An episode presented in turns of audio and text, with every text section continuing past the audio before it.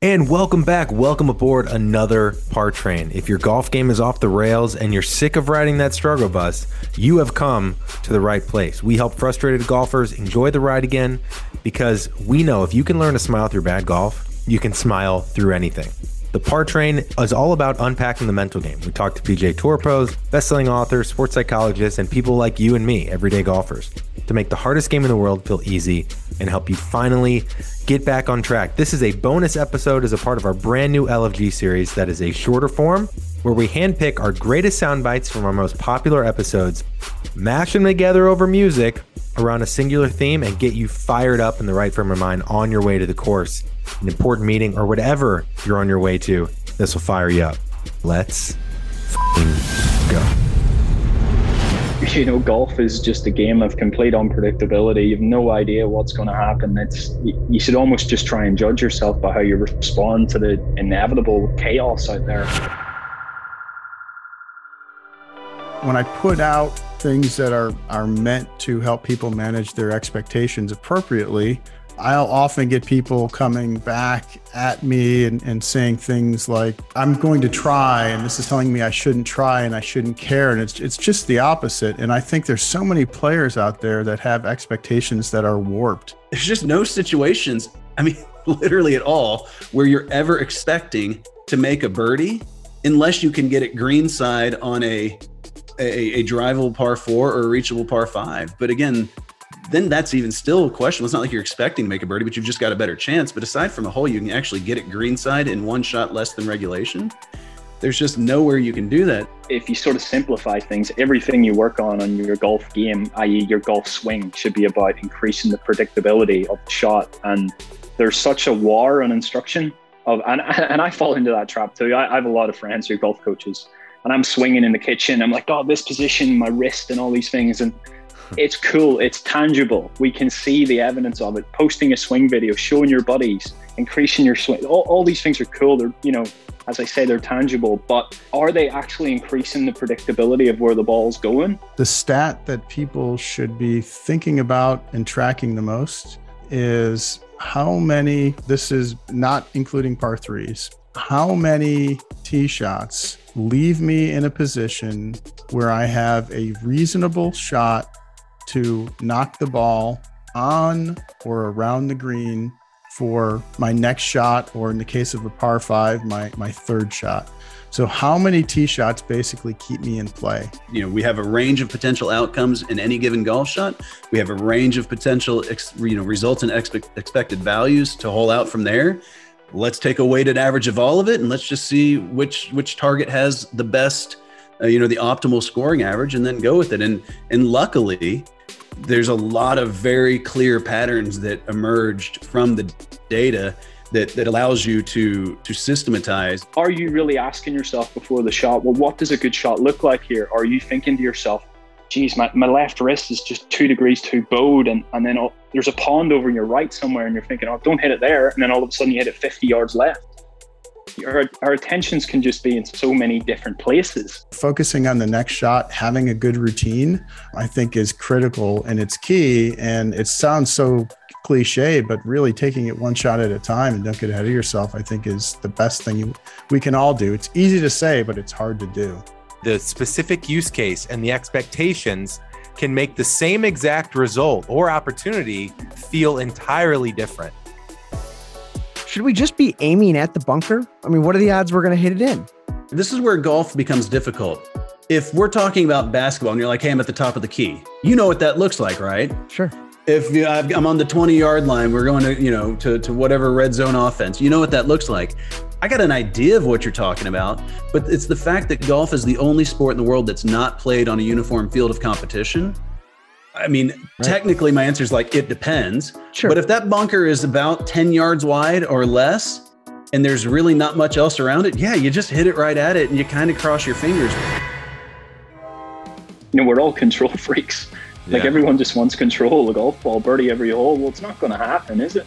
70 to 80% of your reduction in scores from bogey and higher avoidance, not from making more birdies. A tour player does make a couple more birdies per round than the 79 shooter. But again, it's not like it's six more birdies. It's just it's just a couple. Everybody's different, which is why it's so important to track your stats and understand where your strengths and your weaknesses are so you can tackle what is appropriate for you. Um, you know, there's not a one size fits all. We're, we're all different and, and we all perform in different ways. And that, as an amateur, really frees you up to say, why am I trying to thread the needle and like give myself the miracle shot I see on TV? Like, even my angle out of the trees can change. Instead of trying to hit a little and trying to get 40 more yards down the fairway, what is my best angle to get it out? It's hard enough getting people to not try to make birdie with a nine iron in their hands. Now put yourself in the trees with a pretty decent, like a decent little hallway. And you, are walking down there, you set your bag down, you're like, oh man, I got a little hallway. I can still get a 15 foot look for birdie. Like, you're not, it, it's crazy, but you're not even thinking about like I can just make a par here. Like, hey, I've got a good chance of making a par. But you're like, I can still get a look at birdie, which is completely insane. You want to balance hitting as many greens as you possibly can, minimizing how often you short side it. You know, short siding it is really challenging. But at the end of the day, for amateurs, losing strokes through penalty shots is a huge leak for players. Mm-hmm. And so that's kind of where they need to start. When you're racking up three or four penalty strokes per round, it's hard to put a good number on the board. If you get fully committed to the shot and you can clearly see in your mind before you hit the shot what a good shot looks like, you're giving yourself at least a chance, aren't you? You're not thinking about, you know, shanking it or something. Just go out and try to not make that double. And the rest of it, it, it actually will just kind of work itself out. And and just removing those big numbers, it's just a, it makes your score lower just by doing that, but B, the downstream effect of I just made a stupid triple. Now my my head's down, my shoulders are down, my attitude's down. It's hard to just turn that around. If you stick it to 12 feet, have a 12 footer for look at birdie, you're gonna be pretty pleased, right? So I'm really fascinated by these moments where the specific use case and the expectations can make the same exact result or opportunity feel entirely different. I don't know if uh, us humans were really wired to play golf. it seems like all the things you need to do to play good golf is the opposite of how we all typically think and act and behave. When you're making up and down for bogey, whether it's a par three or par five, whatever, it's like, you know, way to salvage that hole. And when you right. three putt for bogey, or it's like uh, you let one go there, you know, mm-hmm. and just and you made yeah. the same score.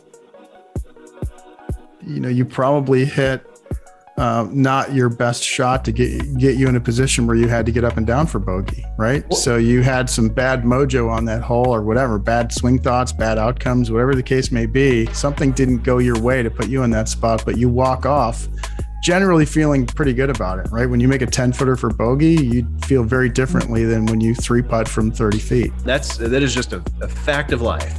And most players don't know what shot they're going to hit. most players don't have the ability to know what shot they can hit. It's it's a total crapshoot. I think that's one of the toughest balances is accepting the uncertainty while also the uncertainty could mean a two-way miss, right? Which is the hardest thing to play with. So thinking about what an amateur could do to have a high level of acceptance while the results are so erratic. I remember playing golf with my dad and he's hitting his driver all over the place and he's thinking about this stuff with, yeah, but I need to do this in the lesson. It's like that, hit the middle of the face. Just try and hit the middle of the face first. And then if it goes way left, when you know why, something's happened, but hit the middle of the face first, you know? There's no point toe hooking it and thinking it was your, your wrist angles at the top of your backswing. You hit it off the toe first. Now imagine that there's a fairway that's a huge fairway, 40 yards wide, bunkers on the left and rough on the right, and the pins on the left. So we want to be towards the right. Hey, it's even the the better place. It's rough instead of bunkers. Like there's a lot going for this. But if you try to shade your shot over to the right, you'll just put too many shots into the right rough. And typically there's going to be some trees or it's going to turn to native grass or it's going to turn into somebody's pool at some point. So you just can't keep shading it off to the right. Even though the left bunkers aren't good, they're typically going to be better than somebody's pool or the trees. Dr. Joe Parent, the author of Zen Golf, he said, a good shot is a shot that I can get the club on the ball with basically nothing right in front of me. Yeah. Like if I have a yep. view at the green or my target, Yep. That's a good shot. Check that as a win. You just got to embrace the game for what it is. There's always going to be something. Well, I'm not going to aim at that bunker. Sometimes it means just keeping it in play. But just trust me, go practice. Every club can do so many different things. We choose to spend money on this hobby because we love it. Love it. Gotta love it. I can see how it can help. Do we want to play well? Yeah, absolutely. Is it is it maybe more fun when we play really well? Yeah, probably. We're really adding value for the Par Train community here. Hey guys, this is Evan. Before you hop off board, if you love the podcast and you love our merchandise drops, I think I got something you'll probably enjoy. You go to thepartrain.com, hop aboard our email list, get a free newsletter that keeps your game on track, a little mental nugget every Monday. And then, maybe even more importantly, first access to merchandise drops before any Instagram promotion. We send it to our email subscribers first. And so, if that interests you, hop aboard the email list at thepartrain.com. Hope you guys enjoyed the ride. Take care.